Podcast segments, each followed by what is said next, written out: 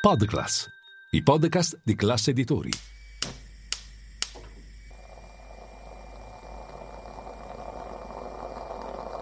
Buongiorno dal gruppo Classe Editori. Io sono Massimo Brugnone. Oggi è venerdì 14 aprile e queste sono notizie a colazione, quelle di cui hai bisogno per iniziare al meglio la tua giornata.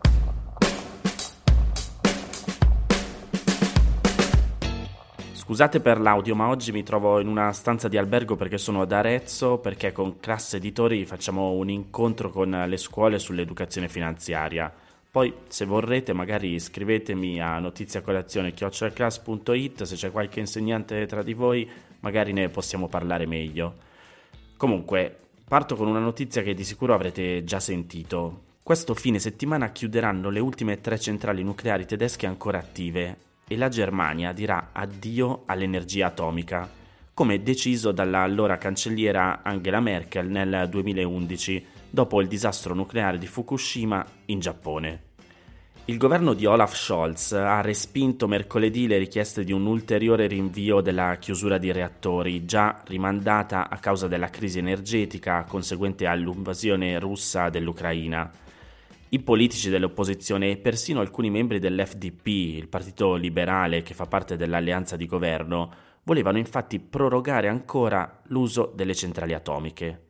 Ora, il problema è che le centrali nucleari producono circa il 5% dell'elettricità del paese e la Germania è ancora alla ricerca di un luogo dove stoccare in modo permanente e sicuro quasi 2000 contenitori di rifiuti altamente radioattivi per migliaia di generazioni nessuno li vuole. I critici sostengono che lo spegnimento delle centrali nucleari priva ora la Germania di una fonte di energia a basse emissioni e impone al paese di continuare a gestire impianti a combustibili fossili che contribuiscono pesantemente al cambiamento climatico. Dopo l'invasione dell'Ucraina, la Germania, che importava dalla Russia oltre la metà del gas consumato, ha riaperto alcune centrali elettriche a carbone estremamente inquinanti, più delle centrali atomiche. L'amministratore delegato della società tedesca E.ON, che possiede il reattore ISAR 2 in Baviera, ha detto, leggo tra virgolette le sue parole, stiamo chiudendo impianti di livello mondiale che sono stati gestiti in modo sicuro e affidabile per decenni da personale ed esperti di livello mondiale. Dall'altro lato, però, un portavoce del Ministero dell'Ambiente ha ricordato invece che gli ultimi controlli di sicurezza sui tre reattori, che dovrebbero essere fatti ogni dieci anni, risalgono in realtà al 2009. Ora, da quel che scrive il Corriere della Sera, da cui sto leggendo questo articolo, se si paragonano i danni da combustibili fossili con quelli dell'energia nucleare, sono i primi a fare più vittime.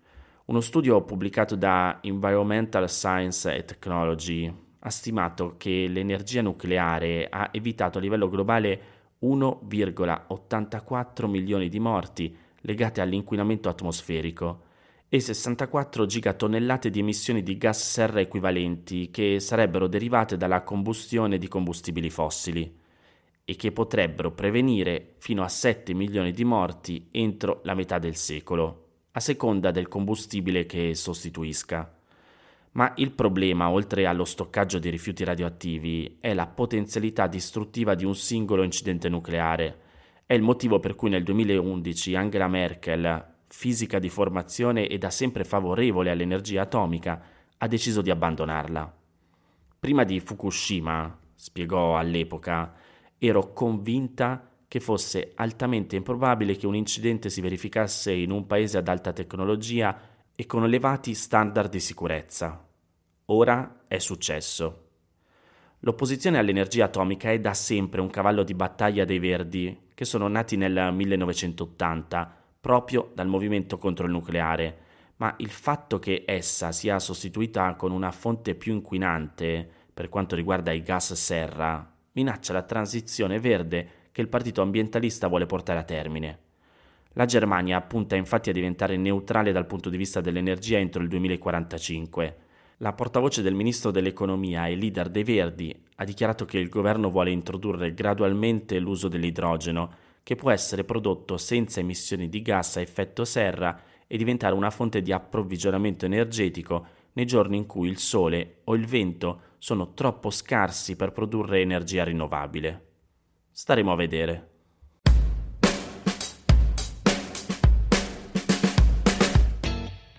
Parto con la seconda notizia che però prenderà lo spazio anche della terza oggi. Non ve ne ho parlato in questi giorni perché volevo provare a capirci qualcosa di più e vedere qualcosa in concreto, ma a otto mesi dalla sua nascita, l'alleanza tra i partiti di centro, Azione e Italia Viva, che si faceva chiamare Terzo Polo ed era stata presentata non come un cartello elettorale ma come l'inizio di un percorso verso la fondazione di un partito, sembra essere finita.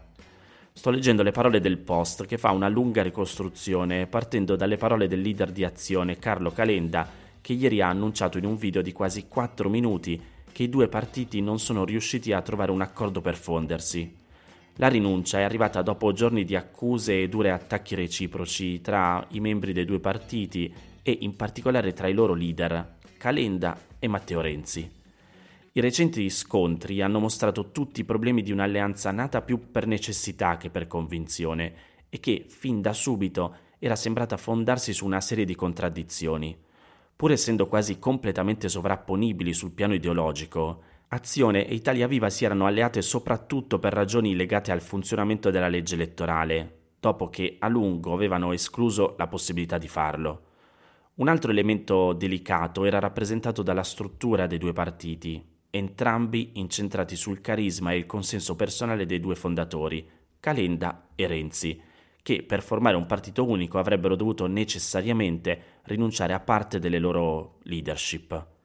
L'ultimo tentativo di lavorare a un accordo sul partito unico, poi fallito da quel che sembra, è stata un'assemblea dei principali dirigenti di Azione e Italia Viva che si è tenuta mercoledì sera. Era stata chiamata Comitato Politico del Terzo Polo e aveva l'obiettivo di stabilire i tempi e i modi della fusione, ma di fatto non si sono nemmeno poste le basi per una discussione. A presiedere la riunione c'era Calenda, mentre Renzi non faceva parte del gruppo di lavoro. L'incontro è avvenuto al culmine di una settimana di rapporti molto tesi tra i due partiti, che per giorni si erano scambiati sui giornali accuse di non voler concretizzare il progetto del partito unico. Le polemiche erano iniziate dopo che lunedì sera Azione aveva pubblicato la sua proposta dicendo di averla inviata a Renzi e che quest'ultimo l'aveva respinta. Da quel momento è cominciata una serie di attacchi incrociati anche piuttosto duri, nella maggior parte dei casi diffusi attraverso i retroscena usciti sui giornali, cioè articoli che ricostruiscono un po' liberamente umori, intenzioni e dichiarazioni dei politici che non sono state rese pubbliche e che il giornalista avrebbe scoperto tramite voci più o meno verificate o in via confidenziale. Spesso non è possibile verificare l'affidabilità delle informazioni contenute nei retroscena, ma talvolta sono gli stessi politici a servirsene per far emergere notizie e prese di posizione che hanno interesse a rendere pubbliche e di cui non vogliono prendersi la responsabilità diretta. L'esposizione pubblica e mediatica dei disaccordi e delle accuse suggeriva già da qualche giorno che la trattativa stesse andando male e che entrambe le parti stessero già lavorando per dare all'altra la responsabilità del fallimento. La proposta per il partito unico avanzata da Azione era la stessa che è stata poi discussa nel comitato politico di mercoledì. Prevedeva lo scioglimento di Azione e Italia Viva entro la fine del 2024 e l'inizio quasi immediato di una fase costituente di alcuni mesi, che avrebbe dovuto portare entro la fine di ottobre all'elezione del segretario del nuovo partito e dei suoi organi nazionali. I punti su cui i partiti non sono riusciti a mettersi d'accordo sono diversi, ma due in particolare sembrano più importanti di altri. Il primo, Italia Viva si era rifiutata di sciogliersi prima che fosse stato eletto il segretario del nuovo partito, Secondo le ricostruzioni dei giornali, Italia Viva avrebbe voluto sfruttare il suo maggior radicamento sul territorio e la sua capacità di attrarre iscritti al nuovo partito per avere un peso maggiore nell'elezione del nuovo segretario, che sarebbe stato votato proprio dagli iscritti, e solo a quel punto si sarebbe sciolta. A questo si sarebbe legato anche il fatto che Azione aveva chiesto a Italia Viva di rinunciare all'organizzazione dell'evento politico chiamato Leopolda, che Renzi organizza da anni a Firenze per rinsaldare il rapporto con i suoi sostenitori. Un incontro pubblico che avrebbe messo al centro solo Italia Viva e che per questo era fortemente contestato da Azione. Il secondo punto riguardava i fondi del nuovo partito. Azione proponeva che entrambi i partiti contribuissero alle sue casse con il 70% dei soldi che avrebbero ricevuto in autunno dal 2 per 1000, il contributo che i cittadini possono versare volontariamente ai partiti attraverso la dichiarazione dei redditi. Italia Viva temeva che in questo modo avrebbe avuto un esborso economico maggiore rispetto ad Azione e aveva chiesto che tutte le spese da sostenere fossero divise a metà, come è avvenuto finora. Tra i due, insomma, Italia Viva sembrava voler mantenere una maggiore autonomia anche una volta formato il nuovo partito, mentre Azione avrebbe voluto una fusione più netta e al termine della quale scomparissero divisioni e differenze tra le due organizzazioni di partenza. Che questa fosse un'aspirazione troppo ambiziosa, però, si poteva probabilmente intuire da come era andata l'alleanza in questi otto mesi. Il progetto del terzo polo era cominciato nell'estate del 2022, durante la campagna elettorale per le elezioni politiche che si sarebbero ottenute a settembre. Il nome era stato ripreso da quello di un'alleanza politica fallita nei primi anni dieci tra Pier Ferdinando Casini e Gianfranco Fini, che aspirava a proporsi come alternativa al bipolarismo tra centrodestra e centrosinistra, che aveva caratterizzato quegli anni di forte polarizzazione pro o contro Silvio Berlusconi. Il terzo polo di Renzi e Calenda era nato però in un modo frettoloso e in gran parte legato a ragioni di opportunismo politico, dovute alle scadenze elettorali di quel momento. Per un grosso pezzo di quella campagna elettorale, infatti, Azione e Calenda erano sembrati destinati a presentarsi alle elezioni in un'alleanza di centro-sinistra con il Partito Democratico. A inizio agosto era stato anche raggiunto e annunciato pubblicamente un accordo, da cui però, pochi giorni dopo, Calenda aveva deciso di ritirarsi. Nonostante Calenda stesso avesse escluso categoricamente la possibilità di allearsi con Matteo Renzi, a quel punto, in breve tempo, erano iniziate in realtà delle trattative tra Azione e Italia Viva per un'alleanza di centro che avrebbe potuto salvare le ambizioni di entrambi i partiti. Italia Viva da sola probabilmente non sarebbe riuscita a entrare in Parlamento per la soglia di sbarramento al 3%, mentre ad Azione mancavano alcuni requisiti burocratici per candidarsi perché non avevano raccolto le firme necessarie a presentare una propria lista alle elezioni, obbligo da cui Italia Viva era esonerata perché è presente in Parlamento nella scorsa legislatura.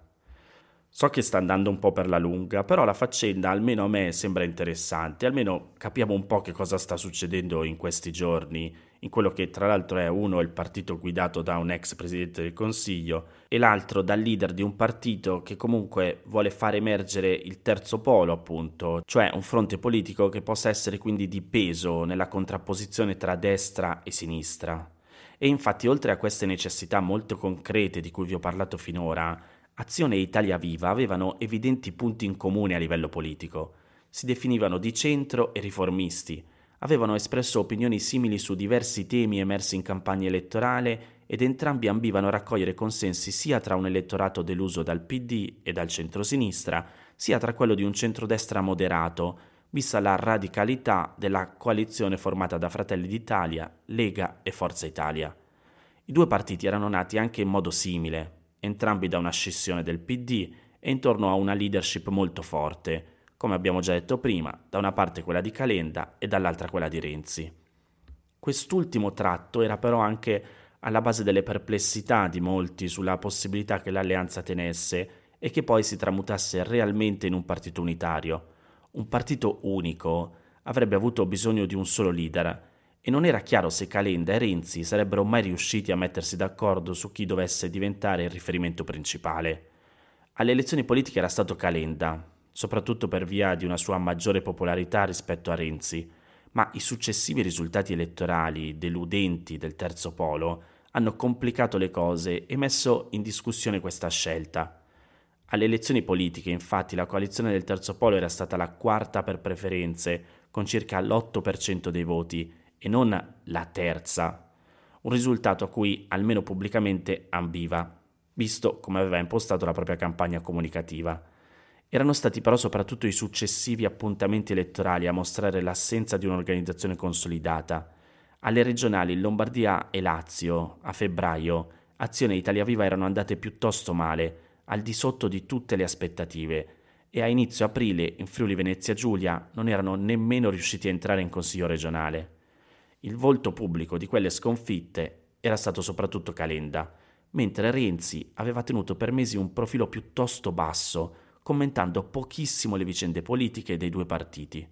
Un atteggiamento grazie al quale gli erano state addossate poche colpe per quei risultati, attribuite invece per lo più alla strategia impostata da Calenda, che era stato molto presente in eventi pubblici, televisivi e nelle interviste sui giornali. Gli stessi motivi di opportunismo politico per cui era iniziata l'alleanza rendono poco chiaro cosa succederà ora. A maggio ci saranno le elezioni amministrative per rinnovare i sindaci in 13 capoluoghi di provincia e non si sa se i due partiti continueranno a sostenere gli stessi candidati.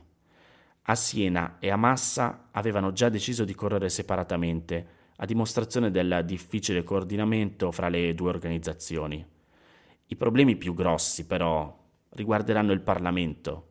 Nessuno dei due partiti da solo ha abbastanza deputati e senatori per formare i gruppi parlamentari indipendenti alla Camera e al Senato. Se dovessero dividersi anche in Parlamento, allo stato attuale i membri di Azione Italia Viva confluirebbero nel gruppo misto, perdendo gran parte dei loro fondi e della loro rilevanza, già piuttosto contenuta in realtà, trattandosi del terzo gruppo di opposizione per numero di parlamentari.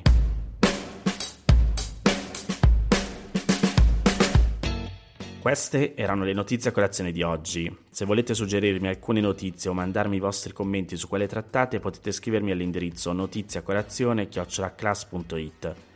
Se volete rimanere aggiornati c'è il canale Telegram di Notizie Colazione. Nel sommario della puntata trovate il link per gli altri podcast del gruppo Classe Editori.